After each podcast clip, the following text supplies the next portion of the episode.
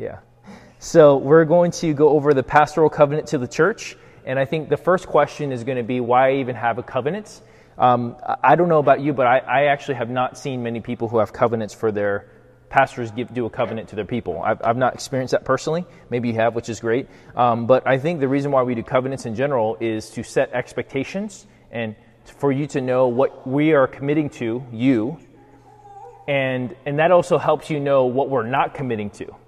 Because all of us have healthy and unhealthy expectations from each other um, things that are accurate, and inaccurate about what we expect from each other. And so this is exactly what we are committing to you as leaders, um, and also what you should hold us accountable to keep. Um, because we're going to talk about the membership covenant too, and far be it for there to be only a one sided covenant where you have all this obligation, but we're kind of just free for all to do whatever. So I'm going to read um, point by point and unpack them, and, and then we can have a Q&A time after. So as shepherds and overseers of a local church, we are entrusted with protecting, leading, equipping, and caring for the corporate church body and her individual members. So, by the power of the Holy Spirit, I solemnly and joyfully covenant to never domineer over or abuse the flock, but, but, but rather to lovingly care and watch over them as under shepherds who will give an account to the chief shepherd, namely Jesus. So let me unpack that quickly. We're under shepherds, meaning that we, we don't own you. We're, we're just stewarding who God has given us. And ultimately, Jesus owns us, and we're going to be held accountable. And one day, He's going to hold us accountable in a way that He will not hold you accountable. Leaders will be held to a stricter, and teachers will be held to a stricter judgment uh, whatever that exactly means when it comes down to it. And so we're committing, and the reason why we wanted to front domineering in the beginning is because, as you all know, leaders, leaders are often known for to domineer or abuse the flock, abuse their leadership. Uh, power corrupts people. So we want to front end that is that we want to commit to never domineer or abuse the flock in any way, but instead of doing that, we want to love and care and watch over you. And this watch over language comes from Hebrews 13, where it says that we will be account- held accountable for keeping watch over your soul, souls, which is weighty, which is very, very weighty. How are your people, Sam? How are they doing? How, how's their marriage? How's their single life? How is their intimacy with God? How is all their stuff? Where, where are they at? We're going to be held accountable for keeping watch over your souls, which is, um, which is a weighty matter, which requires us to know you well. You can't keep watch over people you don't know well. So that's that. There's a lot of points here that imply other things. It implies us actually having a relationship with you. Number two, to be accessible to the flock in such a way where every member has reasonable access to at least one pastor or pastoral candidate, just as Jesus knew his flock.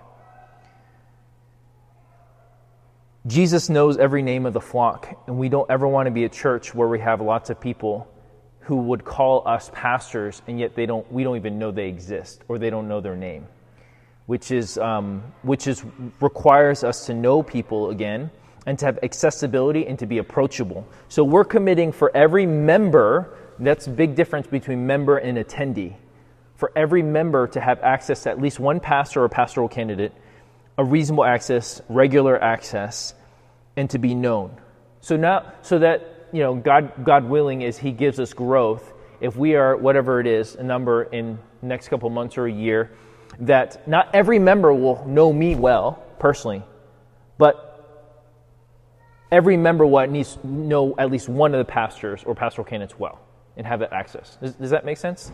I think that's a, that's a good bar. It's, a, it's a attainable, but it's also weighty because it requires us to do a lot of leadership development and constantly empower other people, and probably requires us to multiply and plant more churches rather than try to be the next big thing and be a thousand, two thousand, three thousand, whatever it is, a giga church, ten thousand people we, we just don't believe we can shepherd well, and so we're going to be, be intentional about that. Um, and the, the, the word reasonable is an important word because there are some people who, who expect 24 um, 7 access about anything and everything. And, and that is will not be healthy for the pastors nor healthy for that person. There will be an unhealthy codependency that we're going to have to be careful and shepherd. So there's a fine line between being dependent on each other as a family and having unhealthy codependency. And so that's why that word reasonable is there.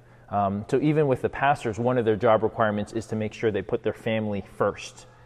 And so, if someone is impeding that on a regular basis in an unhealthy manner, there's a way to be very healthy to where you, we intersect our lives. But if it's regular in a way that's unhealthy and it's um, violating boundaries and it's middle of the night all the time, regularly, without um, any care for the pastors, we're going to make sure we take care and, and shepherd and grow through that. Um, so there's a fine line. Uh, the other end is where pastors can be overly professional in the sense it's like, oh, like, yeah, I'll see you in my office, you know, three weeks from now at this time, and it's I'll see you then, God bless you. Um, where it's very, we're not a family. It's very more like a counselor's office where you sign in. So there's a fine line between um, unhealthy dependency and, and very institutionalized and it's um, impersonal. Number three, to be on guard against false teachers and teachings. Um, this, this seems kind of unnecessary to be in there, that one of the commitments is to guard you from false teachings, but the reality is we're all under attack from the evil one to believe wrongly about God. So it could be an extreme level, like there's a heresy that gets really popular and starts taking over lots of seminaries, and we're like, oh, we got to watch out for that and help you make sure that we don't fall into these unhealthy truths. But it could be simple, simple as, hey, let me not help you fall into the idolatry of materialism. So that's an important weighty call that we have to guard you from the lies of the evil one in those ways. Number four, to provide teaching and counsel from the whole of Scripture, always being submitted to the Scripture as the final authority. And so it is so important to make sure we stress that Jesus is the leader of this church and we follow him. And as much as we follow him, you follow us, we, is, is what we're calling you to and that we're going to continually go to the Word as the final authority in what we teach. The, the Word is sufficient for all things in life that we need uh, for godliness. And so that is going to be, we're committing to be Bible people. Number five, to equip the members of the church for the work of ministry. Our goal, according to Ephesians 4, one of the primary goals of a pastor is not to just teach you, but to teach you to teach others, to teach you how to do what we do. So my goal, honestly, in 10 years from now, whatever, wherever this church will be, or if we multiply into other churches, is that I will do less counseling 10 years from now than I do t- this next year. Reason being is I want to train other people to counsel. I want other people in the church to be able to counsel and to teach and to, to preach and all the other kind of things and how to share with your, um, your neighbors and how to engage people and care. And so our goal primarily is to help other people do it. So we, we want to feed you, but also we want to teach you how to use your tool, get more tools to feed yourself. This is extremely important to us. We, are, we want to be an empowering, empowering church rather than an enabling church. Come and feed at our banquet, but, not, but we want to do that, but we want to set a table through the word, but we also want to teach you how to make the meal also. Um, and give you opportunities not only to learn, but to exercise your gifts and to empower you to use your gifts rather than just come to see us use our, our gifts.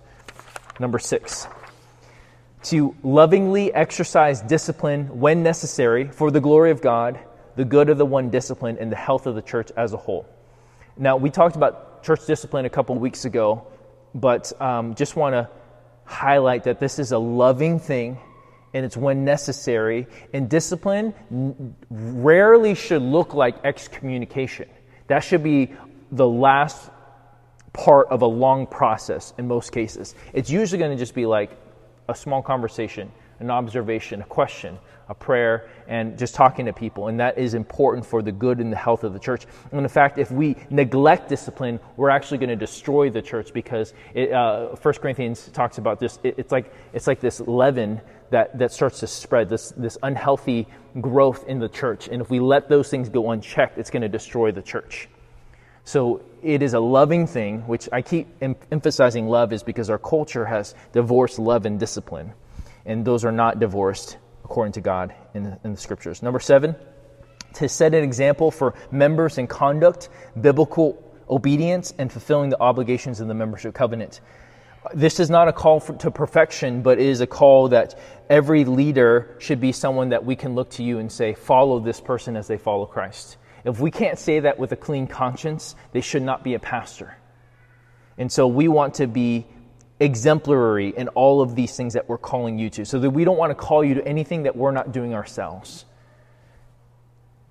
Number eight, to use the criteria, criteria in the scriptures when appointing leaders, elders, and deacons, including staff who serve in these office. In other words, we are going to constantly use the word as a final litmus test on how to weigh who is qualified or not. We, we are not going to do things like, oh, this person is my brother. I don't have a brother that I know of. Um, this is my brother. They're going to be a pastor now because they're my brother. Or, you know, nepotism. I think that's called nepotism, right? Or, you know, so this person has money. You know, they're. We're always going to hold up the scriptures as the final call of if someone is eligible or um, qualified. Number nine, to prayerfully seek God's will for the church community and steward her resources to the best of our ability based on our study of scriptures and the leading of the Holy Spirit.